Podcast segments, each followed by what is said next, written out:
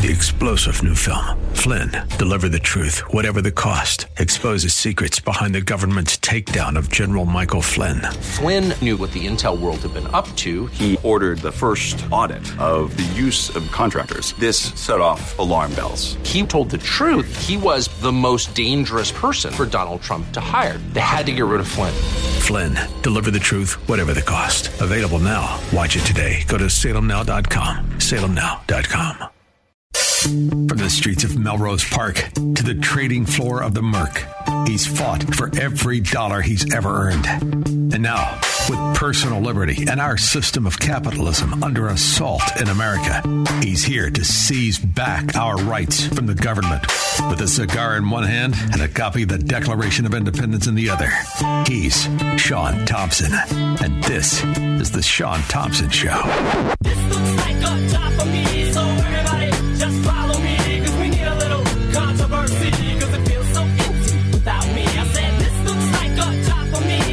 Boy, oh boy, is this fitting today. Prepare to be angry. When I sent this to my young Misty Callahan, I said, let's ruin the day of everybody. But I wanted to preface it a little bit with a little explanation of why I find the rules of society almost as ridiculous as the rules for mask wearing. Not that just because they don't make sense, but they make people feel good about something that they have no real evidence to prove. College, it's my favorite one. The reason I love capitalism isn't just because there really are no rules other than being good at something and delivering either a product or a service that people like. It's not just because it's the only economic system that is truly an equality of opportunity, as you see in America, as some of the wealthiest people are not formally educated. They don't have to go to the best schools. Now, is there a likelihood that if people go to the best schools, they'll have a Rolodex of contacts and acquaintances that'll benefit those kids? Yeah, there's no question about it. But one thing I pride myself on is I only had a year of college. Now, granted, I'm listen. You're not going to say, "Hey, Shaun, could I borrow the jet? I want to fly to Jamaica." No, but I have a wonderful, comfortable life that I've been able to provide for my family, and they haven't needed it, anything much more than I could provide. And I made this covenant with my wife that if we have kids, I'll do all that I can and give them the best life I could. And I did that through numerous jobs. I mean, as I talk to you right now, this is one of four jobs. Now, granted, those are other businesses and I own them and whatever the case is, but this isn't about me. This is about the immigrants that come here with nothing, go into whatever business it is, and within 30 years have everything the American dream promised them house, their own sustainability. It's why I love immigration. It's why when I talk about it, I talk about it from a different angle. Some of my favorite stories are the former Soviets and the people who were oppressed under socialism and different Marxist regimes that come to this country and they're bricklayers and they're plumbers and they're landscapers and they, in a very short time, are millionaires. I love that system. But you know who hates that system? This, this education class who feels that if you don't graduate from not only a college but their college, well, then you're really not a you're not a person that is entitled to all of your own freedoms. See, I mean that's what we're really battling in this society. People who believe because they have a certain pedigree of education, they are better at controlling the lives of other people because those people, after all, it's not their own fault. Most of the time, they'll tell you they're victims. They don't have this pedigree of education. So uh, we need this few connected, all in the same schools, all in the same pipeline to kind of set rules so that people have to abide by them in order to get to this society where everything is blissful. So they've, over the course of the last 30 years, have convinced 90% of society that the only way your kid is going to have a future is if you make him go through this school system, which I have nicknamed the Soviet daycare system, where they are, are indoctrinated with these Soviet principles and this collectivism and this idea to, that socialism is somehow perfect or even better than a free society. And it's working. We are losing people who think like me.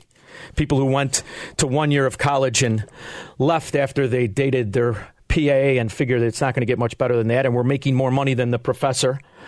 They left and they went on to have their own lives, and they didn't need this phony document. And there are investment advisors, there are brokers. There are all kinds of people who don't have that formal education who are very successful.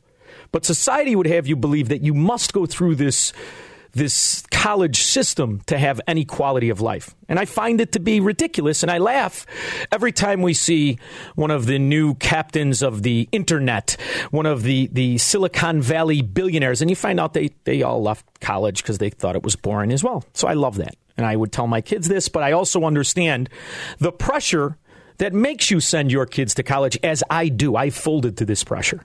The only thing I do different and it's really not. I think 50% of the parents pay for their kids' education. So 50% is the statistic that pay for their kids' education. The rest of the kids are there on loans and grants. And the reason I don't watch college sports, March Madness, those kids to me are subsidized and they're part of the problem of why tuition is so high. So you have the the athletic mercenaries who are subsidized at the expense of all of the other kids who can't play sports and then the boosters and they raise money. To me, college is a giant money scheme. They've got the government that pays a portion of it. They get the kids that borrow, sometimes unwittingly, as to exactly how detrimental it will be to their future, and they bury themselves in debt. But the one thing under that system, when the kid buries themselves in debt, we as a society say, well, you took that on. You're responsible for that decision, and you owe the money. Now, is it fair? Fair is a dangerous word, and it all, it all really relies on who's saying it. Fair is something that's arbitrary. At least it used to be. It's not anymore. So, under socialists, what they do is they have that velvet glove I talk about, that velvet chokehold. They make it seem like it's going to be wonderful and it's better for society. If we could only create this perfect society where every want is a right and every need is nothing to worry about. So, they've really sold this idea of this socialist utopia college, and it's going to be great. The whole time enriching that very institution that produces arguably some good and most bad. And I say this because I just went through a car wash where I know the college graduate who dried my car off. So his four years, his debt led him to dry cars off. Not that there's anything bad with that. I have no problem with it. He's working, it's honest. But he also, unfortunately, because of his own inadequacies, that's what he wanted to do with his life after college. And by the way, he got 150,000 in debt to do that. But to each their own, that's what you did, and he struggles through that.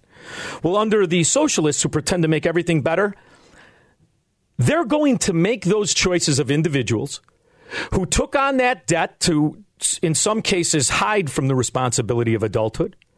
And now they make all of the other people, mainly poor people, and this is the real get, mainly poor people subsidize those middle class, college educated people. And now the the Biden diapers Biden and his administration have decided to make that not only much easier, but as you'll see, free. We will be expanding the pause on student loan interest and collections to the more than 1 million borrowers who are in default on a loan that was made by a private lender in the old bank based loan program. No- now, now, Psaki talks fast because most liars do. So if you went through the old system, before Barack Obama got in charge, there were private companies and banks that did this. And you went there and you said, I promise I'm going to be a good student and give me the money. They gave you the money and they gave you the terms of the, of the loan. You borrowed it and then you defaulted on the loan. Well, those defaults have the right to go after you, and you cannot file bankruptcy from those loans. And the way that they get their money from the real deadbeats is that they, if they're have a, a tax rebate or, or money coming back from taxes, they collect it at that time. So the Biden administration and the Democrats just made it so that those entities cannot collect your money, their money is the Federal Family Education Loan Program. The step particularly protects 800,000 borrowers who are at risk of having their tax refunds seized. That's- now, they're not at risk. They didn't pay the loan. These are the stiffers, the deadbeats, the scumbags. It's actually a pretty significant uh, steps. The president continues to call on Congress to cancel $10,000 in debt for student loan borrowers. That's something Congress uh, could take an action on, and he'd be happy to sign. We're still taking a closer look at our action. That's, our op- that's important. He'd be happy to sign. So that's 10,000 for just all the borrowers. So where does the money come from and where does it go? Don't worry. Joe Biden will sign it and the 10,000 will go away. Options on student loans. This includes examining the authorities we have, the existing loan forgiveness programs that are clearly not working as well as they should. This includes borrower defense, total and permanent disability charges. There's a lot of steps we're looking at, and we'll continue to review those and be in touch, of course, with Leader Schumer about uh, our process. So, who pays for all this? All the people who are working who didn't go to college, all of the tradesmen. By the way, you're not included in this. If you went to trade school and you borrowed the money, this isn't about you. It's if you went to their socialist uh, uh, boot camps, their indoctrination centers for Soviet thought and communist thinking. Then they're going to make it, even though their policies are what made this cost in the last 30 years go up 750% is the, is the inflation cost of, of college education in 30 years. That's even more than the 400% of healthcare. So at the same time this was going on, you couldn't have picked these three idiots if, if, really if a cast director was was shooting a new comedy. It's Elizabeth Warren, Pocahontas, the one who looks like Chuck Connors and thought just because he played um, Geronimo, she was an Indian. And then you have Chuck Schumer with the doll hair sewed into his head. And then my favorite of all the scumbags, Bob Menendez. Bob Menendez is the one who had the contributor, the, the, the doctor who had all of the money with the, the military dental program in South Florida. He had a private jet and a mansion in the Dominican Republic. Now, he was known for going down there with a bunch of young prostitutes because in the Dominican Republic, prostitution is legal. Yes, that's right, it's legal. And um, he went three times with him, but Menendez didn't go there for the young prostitutes or, or the good time and the drinking on the oceanside mansion. What he went there for, I think it was to study horticulture. I think Bob Menendez, if the excuse gets me right, he not only was the recipient of a million dollars in campaign contributions from this doctor, he just went there to study the plants, had nothing to do with the hookers. Well, while that was going on, these three stooges were in another room and they came up with another bright idea. So we have very good news for so many people who have student debt, the load of student debt on their shoulders. They could be young people, middle aged, they could be parents. And the good news is this we've made another good step forward on our progress. Senators Warren and, and Menendez authored an amendment that said if student debt is forgiven, you no longer have to pay taxes on it. You used to have to pay taxes on it. This is the best. So if the debt is forgiven, you would have to pay the tax bill. Now, under this plan of these three Marxist scumbags who have never done anything but politics in law school, you don't even have to pay the taxes on it, and that was no good. I was able to add it to the A American Rescue Plan we just passed, so now it's law. One student debt is forgiven, no matter how much, no taxes. Yay! It's a big deal, uh, especially as we try to get President Biden to uh, forgive up to $50,000 of uh, student debt. Um, imagine you finally get a cancellation of your debt and you get a tax bill from the IRS. It's worth about $2,200 for every $10,000 of debt relief. So you get a Chuck Schumer's excited about $2,200. He blows that on lunch. $1,000 tax bill from the IRS based upon the legislation that is now law that the, the leader helped us with, uh, we now guarantee that no student who gets relief ultimately gets a tax bill, and that's a big. Oh, Menendez, if only the Dominican Republic had such a plan, maybe those teenagers that you had to prostitute wouldn't have been so desperate. Yay, isn't it great? So I have a question for you. What bad decision did you make that you'd want the government to pay for? You know, well, they're handing out money. Which one did you make? I got a couple of friends from the Merc would love to know if the Crazy Horse is still open. They got a couple of first wives they'd like to square away with. 312 642 5600. Shut up and take my money. The idea that the poor people, the people who paid for their own education, the people who will never go to college, just without Congress really making a law, are pretty much on the hook for this. The reality is, it's very clear that if now that it's produced, Joe Biden will sign it. That's what Psaki was saying t- to you in another room as this was going on. And this is about moving forward. This is our moment of momentum. Uh, we have got one more piece in place, and uh, now we're just ready for President Biden to sign the piece of paper to say cancel fifty thousand dollars worth of student loan debt. And when he does that he will close the racial wealth gap between blacks and whites who have student loan debt by 25 points. Between They're just making that up. What about the black people who will, uh, uh, will never go to college and hadn't gone to college but had worked their whole lives to work towards what they wanted? They're the ones that get this bill. This is poor people subsidizing rich people once again.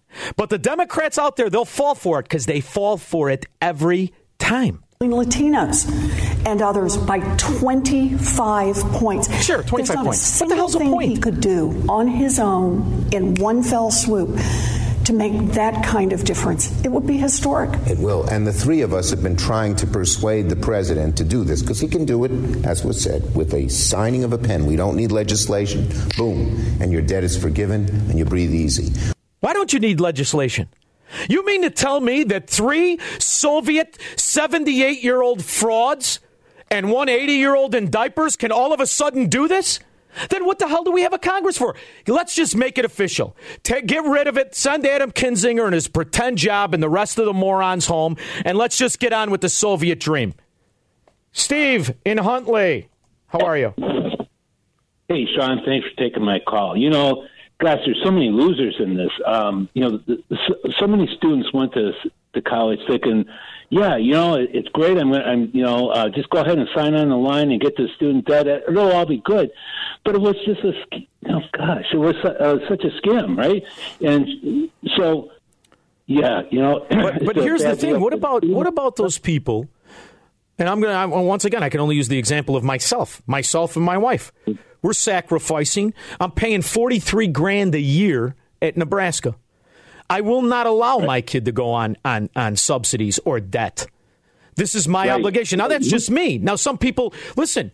That hurts. That's a lot of money. That's a lot of money. It explains why I'm driving a car with 200,000 miles on it. It's a lot of money. But but there are some people who don't have a father and mother like that. I get that. I didn't. My father never bought me shoes. But in the meantime, what about those people that do it knowing I want to hit that job force, that labor force? I'm going to make as much money as I can. I'm going to pay this off and I'm going to be the best lawyer, the best doctor, the best accountant, whatever it is. You have now penalized all of those people plus plus the people who never go to college. They're all going to have tax increases with this. So that small section of losers, that must that must be what she means by points. What the hell is a point? How do you close gaps by points? Does, can you explain that to me? No, but here, here's my idea, Shaun. The uh, the the colleges that have uh, the probably the most students with student loan debt have these huge endowments. Of course. I mean, oh my God, they got billions and That's billions. why- Why can That's what- if they were the ones that caused this student loan debt? Why don't we impound those endowments and Oh, because we're not we're not fascists. They are number one, but number two, it's not just them. It's the athletes that a bunch of morons are watching and they're betting on the points. It's called March Madness. The timing couldn't be more perfect. I get these guys that come in my sto- my store. These old timers. They're all degenerate gamblers. Turn on the basketball. Get the hell out of here. I'm not going to be a part of society that, that, that stokes the flames of fraud by having these athletic scholarships. So we pretend that, by the way, those athlete mercenaries are actually students too. The whole damn thing's a scam. It's not just the endowments, it's the checks that get written from the inception to, to the end of time. And in the meantime, is there a penalty? Only on the people that don't go. And that's what the, the Soviet Democrats are all about penalizing the poor in the name of the select few. That's what the game is. Norm in Lake Zurich. Hey there, Shaun. Thanks for taking my call. Hey, really quick, I agree with the pre- person before us. Let's let's go back to the universities. Maybe they need to lay off a couple professors and things like this, and You maybe they can't teach wokeism and teaching us how to be, you know, better, you know, having white guilt and things like this. Let's go back to the Tenure. build us for education. Listen, first of all, I, once those professors have that tenure, they have to only teach five hours a week. Then they have PAs. You're talking about professors that are making 250 if they're new. They're making 450 at the back end. It's a system of phony virtue. Some of these colleges you wouldn't recognize, Norm. You wouldn't believe what they are. They're like resorts. It is the it is it is a utopia because it doesn't have to face the realities that we have to face. And we have sold society on how this is somehow virtuous. And yet, most of us who are who are in the world, in the real world, when we see what it producer what it produces, I, I've never. I mean, don't get me wrong. I think colleges there are some smart people. There are also a lot of frauds that paid the money, that signed the debt, that went through the little system, and know nothing. My favorite thing, you know, I, as many of you know, I'm a real estate broker. It's my real job. Is when I'm representing a lawyer and he asks me what the contract means, what this means in the contract. You're a lawyer. I just had it happen to me a month ago. You're a lawyer. You can't read the contract? It's preposterous. But I also felt that way when I became a registered investment advisor and I sat next to the dimwit from DePaul who didn't know what the hell any derivative meant. He didn't know what a derivative was. But he's a registered investment advisor to this day. But we all bought ourselves on if you have this phony piece of paper, you're an expert. I guess that's how we're all locked in our house wearing masks because a couple of experts who work for the government as glorified mailmen just locked us in. You see the system? You see the problem? Good news is we're all paying for it. I'll take the rest of your calls when we get back. 312 642 5600. Man, oh man, when those tax increases come, whew, it's going to be a rude, rude awakening. Now, here's the funny thing about those tax increases it's always going to be to redistribution, but in the name of this virtue of society, the ramifications of which are never really measured. College is my favorite scheme when it comes to this. It's bad enough under the system we have. And I say this as somebody who participates in the system. Right? I mean, we have kids. You you you want the best for your kids. You want to give them all the opportunity, so they're inundated with this. And at the end of the day, I've actually had this conversation. I just had this with my daughter today. I don't think she's making the most of it. You know how parents are, right? When you're paying for it, you stay in tune. And you, I said, wouldn't you much rather I just have you come and work for me? I pay you what I pay tuition. I feel it would be better for you. But she's got the peer pressure and society pressure. You have to go through this or you're never going to get a good job. So they use that angle, and then in the meantime, they use this system of failure they create as a weapon of taxation against us. And it's always told it's for better, it's for society. After all, you want a better society, don't you? Well, all you have to do is strip from the poor people, from the working people, and give it to the non working in every case. In this case, they're supposedly they're improving themselves, which may be the case for most of them. We all hope it is. But the reality and what we've been living through is that college education is no guarantee of success. None at all. The only thing it's ever been a guarantee of is debt, is cost, is expense, is sacrifice. And instead of fixing that system and getting this phony institution under control, the one that subsidizes at, it subsidizes athletes, and we don't know why. Yet those kids can't make money for, for themselves, but they can make it for the school. What happens to that money?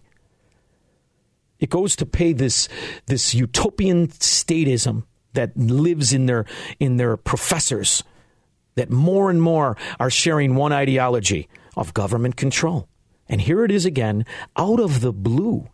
Three 70 plus year old senators who've done nothing in their life except government just just made $50,000 a year free if it gets signed by Joe Biden, who says he'll sign it. But one of the arguments some of the people around him are saying is, how could we do this? They still have to pay taxes on it. No more. Not anymore. Can't make that argument. So that's a help within as we try to push the White House to go further, to do what we think they, we sh- they should do. This helps us. Yeah, and, and Now, notice he says we, not the constituents, just these three senators. And they're, the, the students or the people who have the debt, they don't even pay the taxes on it. You're going to pay for that too. not only do they not have to pay taxes, but if we get the relief we're looking for, a young person can now say, you know what, I get to buy my first home, or get to start a family, or maybe I get to open that business that I've been holding off on. It's- But the people who will pay this tax, they don't get to say it because you will tax them out of the money they would have done those things with. Boy, oh boy, this socialism is tricky. Steve, South Suburbs, how are you? Hey, Shaun, thanks for taking my call. Appreciate it. Enjoy your show. Thank you very much. Hey, I don't want people to forget either. Um, you know, I served my country. I did my six years, fulfilled my contract, got my honorable discharge. And at the end of that contract, I got four years of paid tuition for free. Not free, obviously, but Well, you had earned it. It was a signing, you know, it's a signing bonus to get you to go follow their instructions and and put off what they were actually doing by it. So to me, it's a bribe. abs- it's a bribe absolutely. we make to young kids. It was, but you know what? I I, I, I learned the trade. Um, I got out to see the world, got to see a couple other countries, um, and I actually, when I started college at 24, 'cause I didn't know what I wanted to do. I had a general idea of a good work ethic and maybe what I wanted to study for. So it actually paid off. But college is a pay to play system. If I did not have that degree, I would have never been able to get my first job to even get my foot in that door. I didn't have any family or friends in the industry that I picked, so I actually had to get that piece of paper just to get my foot in that door and prove myself. Do you think that the system is set up this way to not only stoke this kind of uh, education participation where you have to? Uh, what industry do you mind? I I don't want you to be specific, but just give me the industry you're in. Construction. How many how many construction companies, mega ones, were started by college graduates? Not many. There you go. Not, not 80 years ago they weren't. But now you've got a system that now is set all- up. But now, you, if you go to any if you go to any constru- construction company, you can count how many Ivy Leaguers are there. Yeah. Boy, oh boy, I find it to be. I, listen, first of all, I think it's a great personal story, Steve, and I'm glad you did it, and I want to thank you for doing it and, you know, serving the country. And uh, my favorite part about your call is how going to college later in life kind of gives you that perspective of success, whereas sending kids there at 18 years old kind of makes them just meander around and spend three years learning what they want to do. So thank you very much for the call. But I also think you and I agree on the fact that the system is very, very flawed, and in the very least, Absolutely. should not be subsidized by how many construction workers you work with that never went to college that are now going to get the bill for these spoiled brats. Oh, I, I, I completely agree. And you know, I, I got uh, you know two younger kids, and every time I look at them, and I, I, I just you know I, I, I fear for you know they're not going to go to college. And when I say that to people, they their jaw drops because of what it costs to pay for college. I went and I, I did you know in 2008, 2010, the, the the economy wasn't that great, so I actually started going to college at night, working full time. Still, I went back and I got a master's degree, and I'm chunking away at that right now just to pay that up. Well, Steve, was it a good decision on my part? No. Well, you'll never But know. You never know. You know, listen, Steve, I want to thank you for the call, and you know, I, I, I still think there's something to be said about making kids like that, who work and go to school, have an appreciation for exactly what it is they're supposed to do with that education, versus just giving it away. You're just going to produce more of what we have entitled, arrogant Soviets pretending to be magnanimous in society. I think it's a recipe for loss. But then again, perhaps I'm wrong because these people that passed this, they produced nothing. All they did was school immediately into government. They never opened a business yet. They're in control of all of them. But you know, you're right at the heart of the point when you say what effect it's going to have on young people who have student loan debt. Because I hear from folks who say, but I don't have student loan debt. Why should I care about this? And the answer is you should care. Because for every young person who's not starting a business, for every young person who's not buying a home, that's holding back the economy, and that affects every single one of us. So, if you've got student loan debt, you love this plan. President Biden can cancel $50,000 worth of student loan debt. But if you don't have student loan debt, you'll love this plan because this is about lifting up everyone, about closing racial wealth gaps, and about creating more opportunity for the entire economy. At the cost of everybody else. It's utopia. Isn't it great? Don't you just love it? I know when Elizabeth Warren says it, it makes perfect sense to me. Lifting everybody up at the expense of those people who never went to college. See, their whole scheme is like this. It's not just rooted in force, it's the poor subsidizing the middle and the wealthy. That's the real get. I wonder how long it's going to be before the working Democrat who has been used as the useful idiot on election day realizes exactly what they think of you. They're basically saying if you didn't go to college, you're not worthy of their attention or their benefits. After all, we have to give these college graduates $50,000. Well, what do you get? We'll give you some food stamps and maybe uh, rent, some walking around money. It's going to get real spicy as people start to learn. I love it. All right, take one more call. Drew, Western Suburbs. Hey, Shaun, uh, great topic. Appreciate it. I actually, I worked in a university for a number of years, and the government's going to be paying for an overpriced education. They're going to be paying a 10% juice loan, and we're going to have a lot more uh, 17th century French literature um, graduates out there, which are not African American and less off kids. Of course a lot of those lily white kids up from Kenilworth who've got these degrees who can pay the tab who can. And I agree. Um, go to school full time, work full time like I did. Um, and you get a lot more value out of it than just um, True. paying stuff willy nilly. Do you remember when Milton Friedman in the in the 80s and 90s did an expose on the wealthy people you're talking about legally disowning their child so that their child would appear to be poor the whole time coming from Kenilworth? Do you remember that expose? I, I do, and, and similarly, you also get families that have their kid um, live in a state for a half year so they can get residency. Yeah, I wasn't that smart, dummy that I am. 43 dimes a year. And I got another one going next year. And you want to know something? It's I'm going to complain every year. I'm going to complain every day. But the one thing I won't do, I will not make my kids go on this government cheese.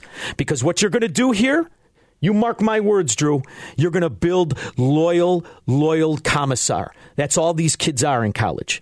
They're loyal statists and they can't wait to bend the. All they want to do is be in on it. Because after all, why not idolize the professor who does nothing except try to figure out which girl he can he can get lucky with during the semester? Well, he works five hours a week and gets tenure. It's one giant Soviet scam. Drew, thanks for the call. I appreciate it. I'll take more of your calls when we get back. 312 642 5600. Money, money, money. Money! The best things in life are free, We should spend an entire hour on how there is no free, and the United States government is 30 cents away from a quarter. Broke, and printing up money doesn't make you rich. But I guess we'll have to learn that the hard way. Brendan, Downers Grove. Hey, Shaun, how you doing, bud? Good, how are you, Just uh, telling a, a friend of mine down in Florida, I was visiting him. He actually traded in your pit, and I was telling him how funny and knowledgeable you were. But long story short, he I know you know who this guy is. He had three sons who played big time college football. Sure. Um, he's an he's an angry guy, John Allen. I know. you know Oh. John Allen, Uh, big head. I'd like to have his head full of nickels. Go ahead.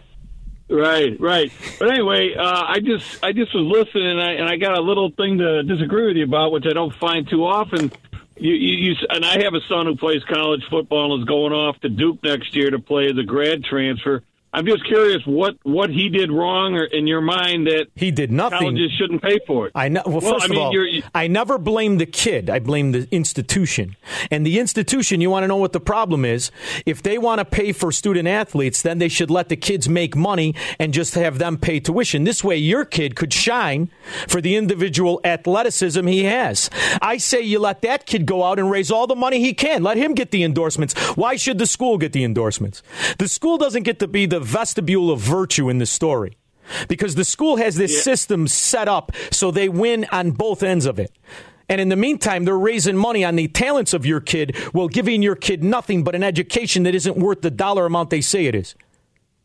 well, he's he's going to play football, not basketball. If that was the case, I wouldn't be working right now. But none the, none, nonetheless, it would be better because now think about it this how many college football kids never make it to the NFL? But in the meantime, what, Uh, what if they were. 99.6. Okay, so what if those 99.6 were allowed to benefit from their athleticism at a very young age? It would be better for everybody. Yeah, but you know what? If you got an undergrad at a school out out, out in Boston, like he's going to get in two months, and a, a master's at Duke, he's he's going to be set for life. I If, you know, understand that, and that's wonderful. And I'm not I'm not disparaging your son, but should some No, kid but it. should some kid who doesn't have that ability pay the increased cost for that?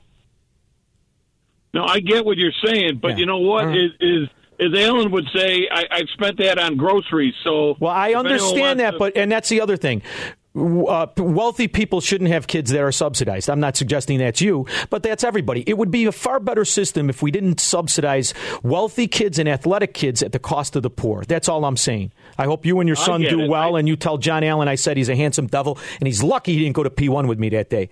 That's a great story. I'll tell you what. This guy's got forearms like my legs. We'll be back um, after this. I have a guest coming up because I want to talk about how we're always in a cold war of currency and how we're always being undermined from enemies as they collaborate. Sometimes we're undermined from within as they pretend to be elected Democrats. We'll discuss that and more when I get back.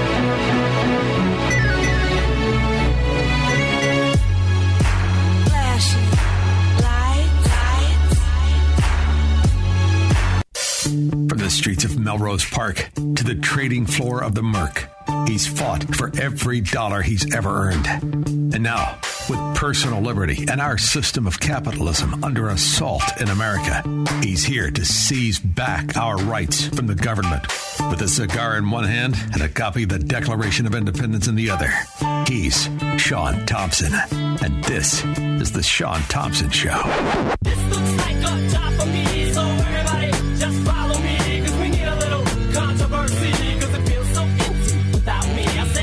My uh, favorite topics, as you know, out there, I love to discuss the economy. I love to discuss how important it is to have a, a, a fundamentally strong dollar and principled economy. I personally feel we are so unmoored from these fundamentals that we are just navigating through a a river. We don't know when the rapids are coming. But I think when I see China, Russia, Iran, many other Middle Eastern players collaborate to destroy the value of the dollar, the strength, and the fact that it's the world currency. We need to bring on some certain experts. And I find that expert to always be, since the time I started talking to him in the beginning, Chris Fenton, author of Feeding the Dragon. He's a contributor to Real Clear Politics. He's been on Tucker Carlson, and he wrote a piece I find very interesting in the American Thinker. Chris, thank you so much for joining me. How are you? Shaun, it's great to be on. I, I, I feel like I have to get on now because your Twitter's down, so I have no I can't interact with you directly. I got to get on the show. I've been seized, brother. It was like the end of The Godfather on January 6th. They took me, 30,000 other conservatives, and just put us in Twitter prison. All done by some Silicon Valley freak with a long beard, and I know he's at some one of those eyes wide shut parties. And I have no voice now, aside from the radio station, which I just got the gig. Well, now you know a little bit of what it's like to be somebody normal in the uh, in the Chinese PRC, as the uh, Chinese Communist Party shuts down people like that all day long. Yeah. Um, but anyway, it's great to be on the show, and um, I appreciate you liking the the op-ed, and you've always been a big fan of the book. So, uh, what do we want to talk about in the world? So I, as you know, you and I have talked both on air and off air. I have always felt we are in a currency war. I think that the reason half the time I fight my own government is when they violate the principles of capitalism and fundamentals and economics, and they do stupid things like print up money, massively borrow, or have figured out a nice way to to purchase debt in the name of patriotism. I think it's just a destruction of the dollar. But I do like the old fashioned train of thought, and I think Richard Nixon was possibly one of the worst presidents along with doing some very good things. One of the things I feel he did good is he set the seed for the destruction of communism in China by introducing them to capitalism. I think he underestimated how easy it would be to bastardize his intentions. And uh, what I like about your piece is you you kind of recap that that 1972 Henry Kissinger Nixon idea of let's introduce capitalism to communism hoping it'll be that wedge to break it apart. Hasn't really worked out that way, though, has it? No, and unfortunately, I was part of that complicit, the complicit number of parties that that thought the more we opened China to the products and services of the United States of America, the healthier it would be for America in the long run. We would grow GDP, we would build jobs, we would uh, influence the Chinese, 1.4 billion of them, with aspirational qualities of democracy. And as we've seen, none of that is really coming true. I mean, we've offshored a lot of jobs. Yes, GDP growth has been good, but it's been a little bit of a sugar fix. Um, we're now seeing all these global corporations that are run out of the United States of America so entangled with China and so dependent on China's revenue growth and consumer base um, that they have to put their heads in the sand anytime there's issues with China. And then on top of it, as we saw recently with Hong Kong, this idea that they were going to become more democratic over time. Well, that's what the Hong Kong people thought too, and that's definitely not what happened. And the reality is, this to me, this is why I think there's so so many bipartisan mistakes over the course of the last 50 years, damn near 60, um, when it comes to China, is that we had an opportunity to really stick up for that wedge in in Chinese Chinese communism and corruption, and that was Hong Kong. and to a certain extent Taiwan. And the the fact of the matter is that was a fumble, in my opinion, by the Trump administration. My question to you: Is it too far gone? I know he wants to be called Chairman what is it, Z? I call him Chairman 11 because I have the old fashioned watch with the Roman numerals on it. Um, Chairman 11 kind of has squashed the freedom and the liberty and the principles of Hong Kong. Can we get it back? Yeah, it's uh, it's a great question. I unfortunately don't think we can. I think where we need to put all of our fo- focus and resources and attention is on Taiwan. That's the next move they're going to make. Um, even last night uh, and over the past couple of days, we've seen Hong Kong's uh, electoral process get completely minimized. Um, there's less elected seats. It's much more under Beijing control more now than ever.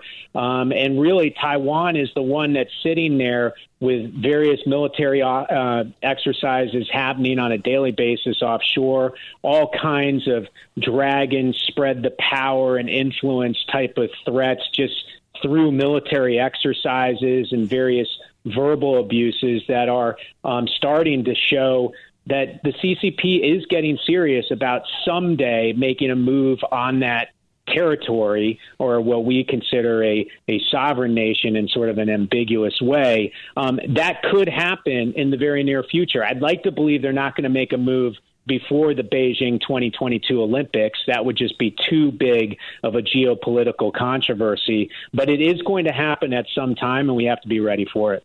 I mean, you can never um, you know, satisfy the thirst of the Leviathan, of the communist Leviathan, when it comes to establishing its dominance. And they've kind of manipulated this hybrid of a capitalist communist society. And to me, I remember when the stories were that they were building islands for more territory. And then all of a sudden it kind of went away. Did they, in fact, stop doing that, or have they been on a quest to just expand their control over sea and land? It's funny. I talk a lot about it on a Feeding the Dragon podcast I have. Um, we do uh, tend to do a lot of barking about what they're doing in the South China Sea. Um, in fact, there's all kinds of um, instigation that they're doing right now with Philippines, um, which obviously has been on and off as a true ally of ours, but they tend to be more on as an ally than off. Um, and we're seeing a lot of rhetoric come from the West about some of these moves, but there's really no bite behind the bark. And that's something that we saw with Hong Kong. And the true test is going to happen when it happens to Taiwan. Um, the question is, what are we going to do about it um, being several thousand miles away? What are our regional partners going to do, whether it's Japan, Korea, Australia, some of the ASEAN countries, and who's going to be in it with us? And whether the American public wants us to get engaged with yet another war in a foreign land. That is going to be a real question, a real test of American resolve. I've seen the American Democrats and um, uh, the, the Dr. Fauci, as I call him, my Auntie Mary. I mean, if this virus was so deadly, would all these 80 year olds be on TV every other minute? But anyway, um, I see them kind of shift what actually happened with the virus. Now we're not to believe that it was intentional or, or accidental or from China. Isn't this kind of nerve wracking when we're rewriting history that is a year old? What are where are we scientifically on exactly how the virus did it come from a lab? Is there any insight you have into this, or is it still that fish market and the bat and the rabbit or whatever the hell they want us to believe? You know, if I, I if I knew more than what I've been reading, I'd be lying. It is speculation. Unfortunately, we're relying a lot on what the, the, the WHO just put together, which, as you know, is a completely conflicted report. We're also relying on the amount of access that scientists and various investigators from outside of the PRC had access to in order to do a proper investigation. And I think the jury's still out among the true experts as to where this came from. Um, what's even crazier is now that that WHO report has come out and it has been disputed by the Western Alliance. um, China is now using its propaganda organs to start talking about the fact that it may have come in yet again from the outside through frozen food for uh, different military games and exercises that were done on an international level in the Wuhan area. It's crazy. Um, I don't think we'll ever get to the bottom of it. And what we need to do is really learn from this so that the next time something like this happens, we're on much better ground and have much better leverage to try to fix this thing and, and do it much more efficiently. Yeah, one thing's for sure, though, huh, Chris? It's it has a far bigger presence and a, and a, far more effect on the citizens in America than it does in China. They're virtually, I mean, they're virtually exactly like they were before it ever happened. I mean, um, it's hard to deny that we were the ones that were harmed far far greater than uh, we and the rest of the world than China. I think I think it's just astonishing that we can't look at things anymore with any objectivity in reality, and that's it's amazing how quickly you can kibosh a virus when you can weld shut people's doors and keep them inside. Yeah, although in Chicago they didn't do that well. But another thing I want to focus on, and we don't have a lot of time, so I want to get to it because I need your expertise on it. When I saw this story, I said, well, it's not at all what it seems. It's about the, the, the destruction of the U.S. petrodollar and the U.S. dollar, or the, the U.S. dollar as the world currency. China and Iran sign a deal, and in this deal, they have a 25 year old trade agreement. Doesn't that, in essence, circumvent all of the sanctions that were put on Iran because now they get to trade in the Chinese yuan, whatever the hell they're calling it, and they're banking all of it, all of our U.S. dollar sanctions out the window. Is that fair to say? I would say you're very much on the right track there. It's not only 25 years, it's at least $400 billion worth of oil.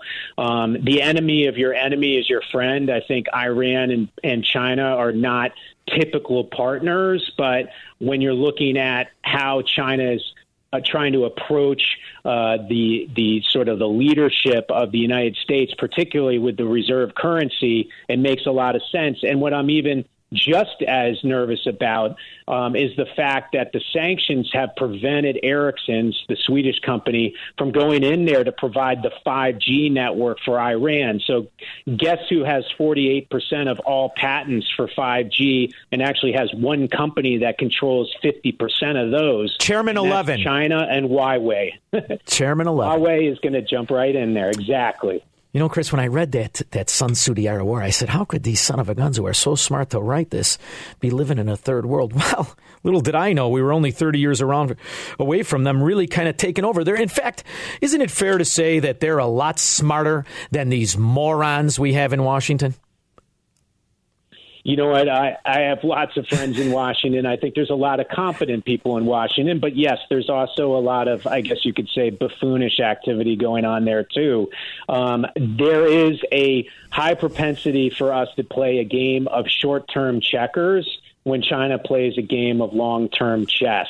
And I think a lot of that has to do with the system that we've devised over the last couple of decades where rewards come in short term stock fluctuations or quarterly results or two to four year election cycles no one's thinking in terms of r&d no one's thinking in terms of long term what's best for the health of America and the next generation of Americans when we're up against a country that's been around 5,000 years and plans in 25, 50, and 100 year planning periods. So when you have trade agreements between Russia and China, between China and Iran, between Russia and Turkey, when you have, um, and Syria, by the way, when you have the enemies are all collaborating with each other for both open trade, trade agreements, circumventing the U.S. dollar, wouldn't it be beneficial if the only commodity that they really had to offer and could profit in had a price increase due to American policies? And by that, I mean oil and the most rapid increase to my memory for the last 70 years. Um, don't you think that actually not only have we let this happen behind our back or we've turned a blind eye to it, but we're playing right into their hands when we have policies that make the cost of oil scream parabolic? Yeah, well, the reserve currency is obviously losing its value and its and and the the the quality of what it is as a reserve currency. Um, we are playing right into their hands. But what I will do for your listeners is give a sense of hope in the fact that China is now seen as a serious challenge to the United States of America. And I do believe national security interests, um, financial security interests, those inherent traits of being a human being, which are flight and fight, and even blind justice, those are things that both red and blue can unite on. And when there is a common challenge, when we have that Sputnik moment, that is something that the United States can rise and conquer better than anybody else out there. So I'd like to believe now that we have woken to this challenge, to this threat that is posed to us from the other superpower, we can actually overcome this together and possibly unite a very divided nation right now. I tell you, his name is Chris Fenton. He's a big time actor. He's my friend. And now that he, he uh, published in the American Thinker, you're not going to forget me, all right, Chris? No, not at all. All right, wonderful. Well, we're going to get to have him back then, Chris. Not at I, all. I want you got to get back on Twitter, though. Got to get back on Twitter. All right, let me see what I could do. I got to have. Uh, I'll have one of the kids here front me. Thank you so much, Chris Fenton, for joining me. We'll take your calls when we get back. 312 642 5600. Fenton. 312 642 5600. This is the most important issue.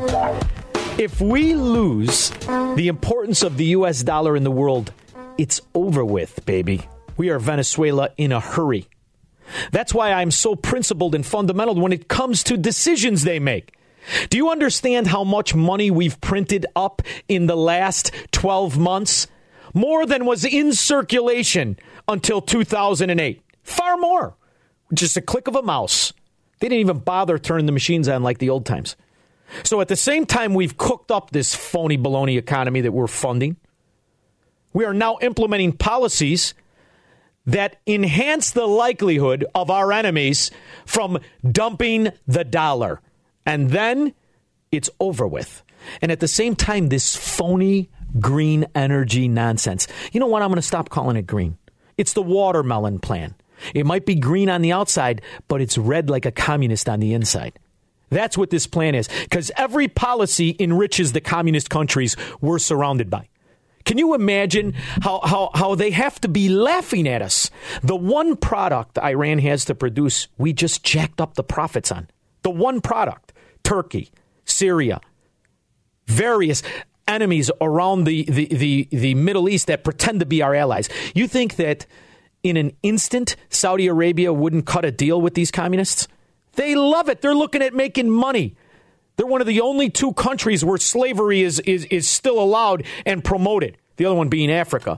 You think they care? They just want to make the money. We are so outflanked, these Soviet Democrats, unless, if that's if you want to give them the benefit of the doubt. Maybe it's accidentally. Maybe they're accidentally this stupid. Or maybe it's what I think it's sabotage of the U.S. dollar, meant to implode our system that they've always hated. You think the stories aren't connected? How they're how they're uh, uh, promoting Soviet socialism in our colleges, and how we've got it in Washington, and how all of their policies benefit the very communists and Marxists and fascists around the world.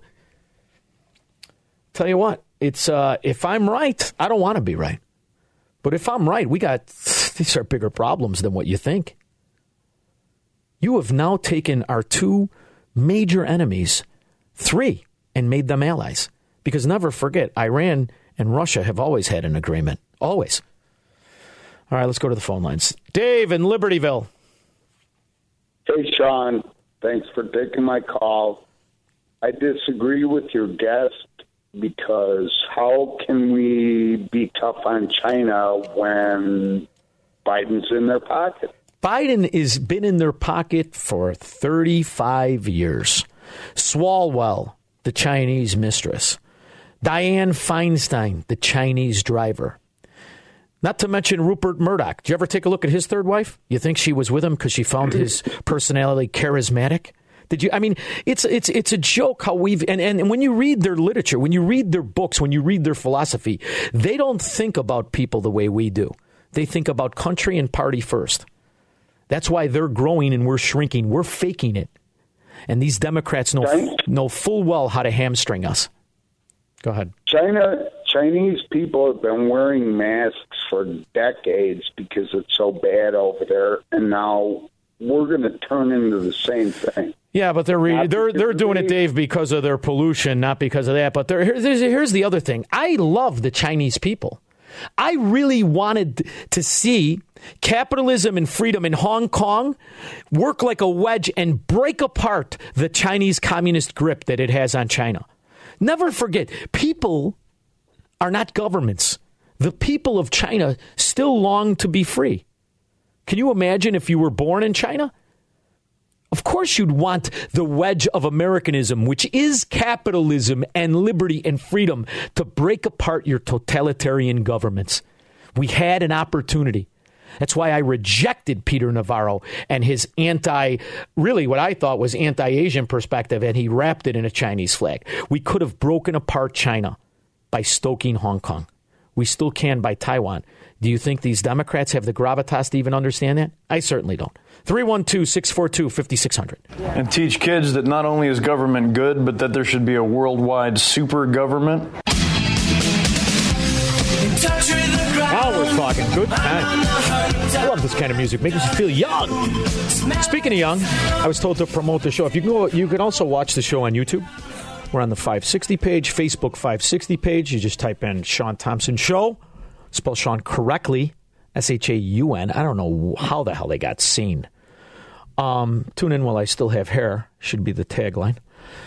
Um, you know why I can't stand the idea that China and Iran teamed up. I want to know what is your fear with the China and Iran teaming up? I think it's very complex with a very simple solution. I think that, that we should be aware as a country that has been blessed with being the world currency. We should really kind of protect that, especially as we fraud the dollar dominance. I mean, unless you just want to hear the rah rah stuff. If the rah rah stuff is for you, you can find that all up and down the aisle. And here's the nice thing even the neo Marxist frauds, calling themselves Democrats, do the rah rah stuff, right? That's how they give away all of our, our, our free stuff. They print up debt. After all, we're the number one country, isn't it? Right? Everything's a right, except our only real right, which is freedom and liberty.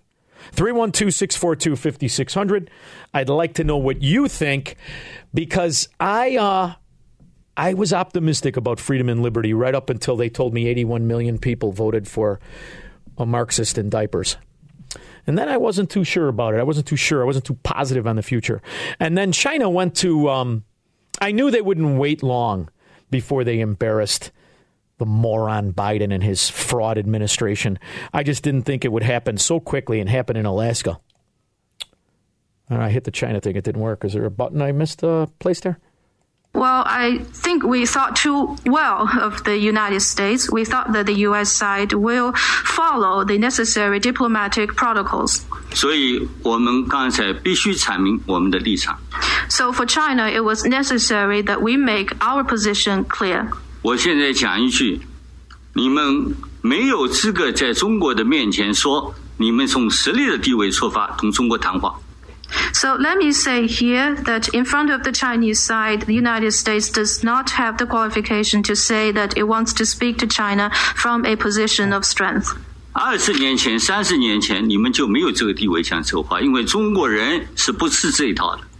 Now, the U.S. side was not even qualified to say such things even 20 years or 30 years back, because this is not the way to deal with the Chinese people. Now, I'm, do you understand the boldness, the hubris, the outrageousness in this? This is a country that, um, you know, I, I was reading the story about the cleaners in Elmhurst, Dulles Cleaners, and how they put this sign up. I, I thought was not well thought out, and how the woman went in with the Chinese daughter she had adopted, and they were they were upset. And I thought to myself, has anybody pointed out why we were adopting so many babies from China? Because they had a policy in place to kill them. Amazon had a documentary, if it's still up, about how the Chinese government had actually started to kill kids that were born because they felt that the families um, were only allowed a certain amount of kids. I mean, and now this is the country that's talking to us about rights on hu- on human uh, on humanity and how to treat citizens. I think people forget because they see these guys up there in their in their three thousand dollar Italian suits, and they seem to be like, "Oh, it's just another government." Communism is not an option.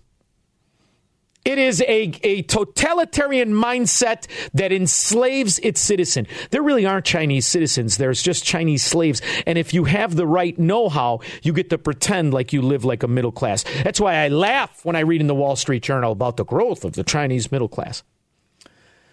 It's not a society based on rights, it's a society based on loyalty to the idea of superiority and insuperiority. And the fact that citizens must be slaves for a society, kind of like the way we're doing it through laws here. So to listen to this this propagandist, this communist, tell us how wrong we are for even criticizing communism infuriates me. But then again, that's why I brought Chris Fenton on. He understood how we started our relations with China in the beginning. It was started because it had a strategy to stoke those Chinese people who wanted freedom, to show them that there is a way better than communism. Did that idea work, or did the fact of the matter that the Chinese Communist way has so taken over our our business plan, our idea of capitalism that they they maybe they understood capitalism wasn't going to break apart communism. Communism would infiltrate and bastardize capitalism. I didn't think it would stand a chance in America. That was before the Joe Biden economy. The law includes a small business opportunity fund to infuse capital into neighborhoods that have been historically underserved by the federal government. Yeah. Those are what the ghettos that this government built, and now they're going to get business loans. I mean, it is just bizarro world. But you'll have to forgive me. I'm an old fashioned capitalism. Capitalist, excuse me. I believe in capitalism. I believe capitalism is the way that took this country and made it the greatest. It wasn't politicians. It wasn't printing money. It wasn't targeting and managing corporations or putting money where you thought you needed it. It was us. We worked our way out of these ghettos. Every nationality had a ghetto. We had a chance to work out of them. That was right up until the government started helping us. I don't think the Chinese have become more like America. I think America has become more like China. I want to know what you think. 312 642 5600. I'll take your calls when we get back.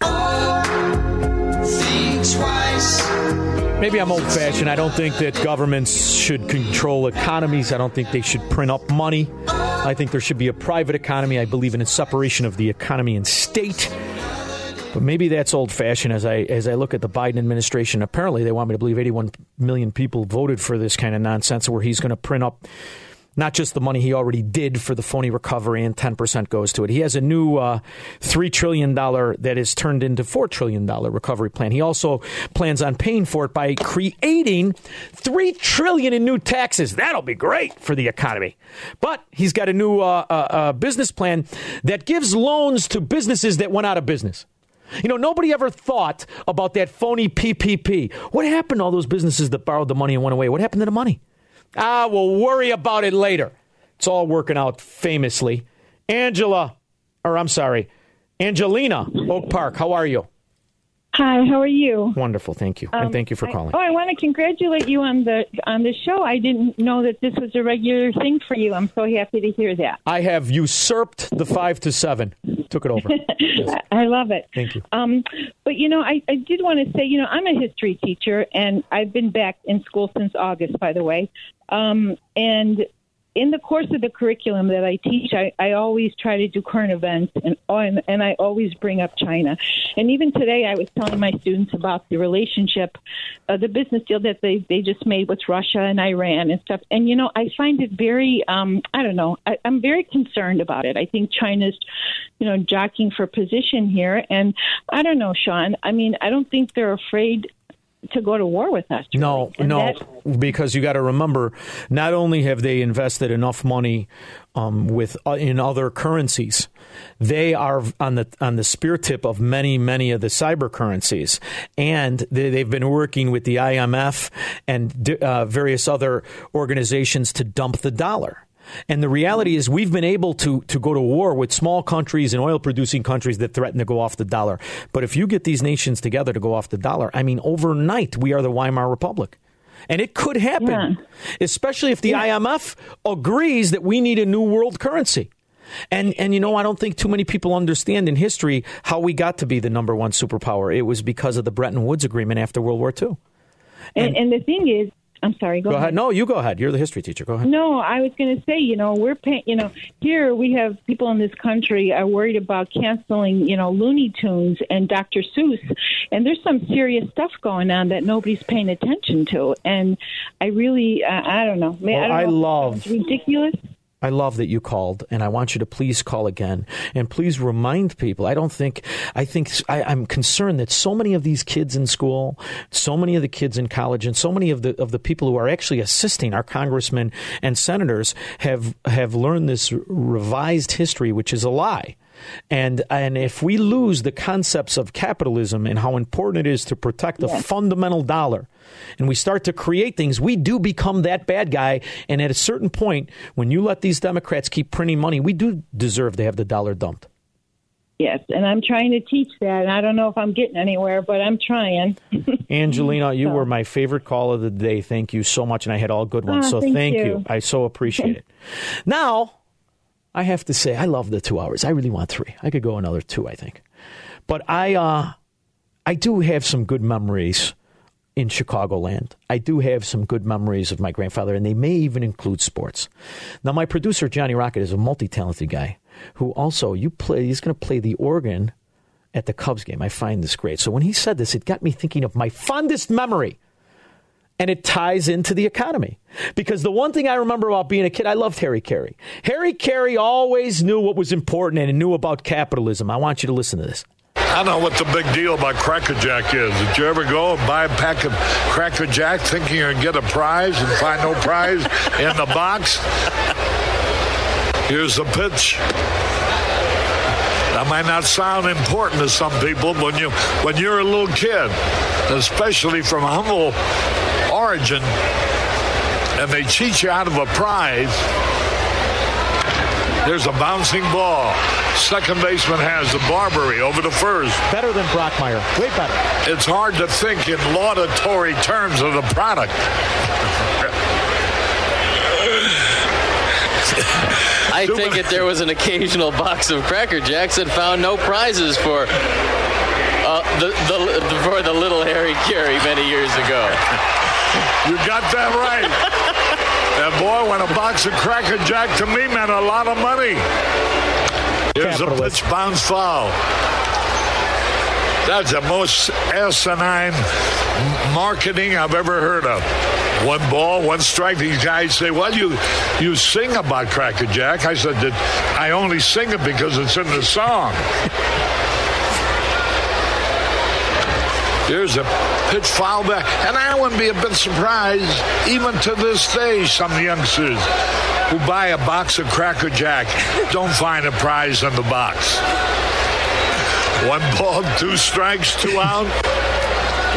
Well, if you're going to talk about our congressman being crooked, here's a pitch foul out of play.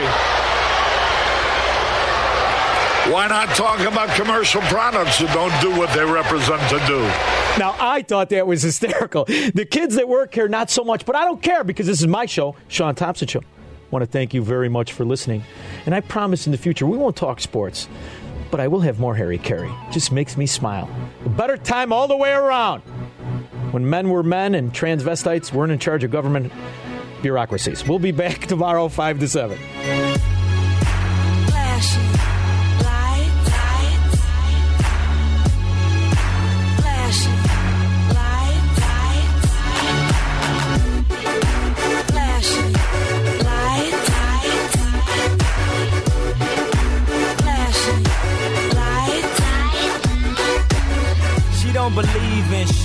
Stars, but she believe in shoes.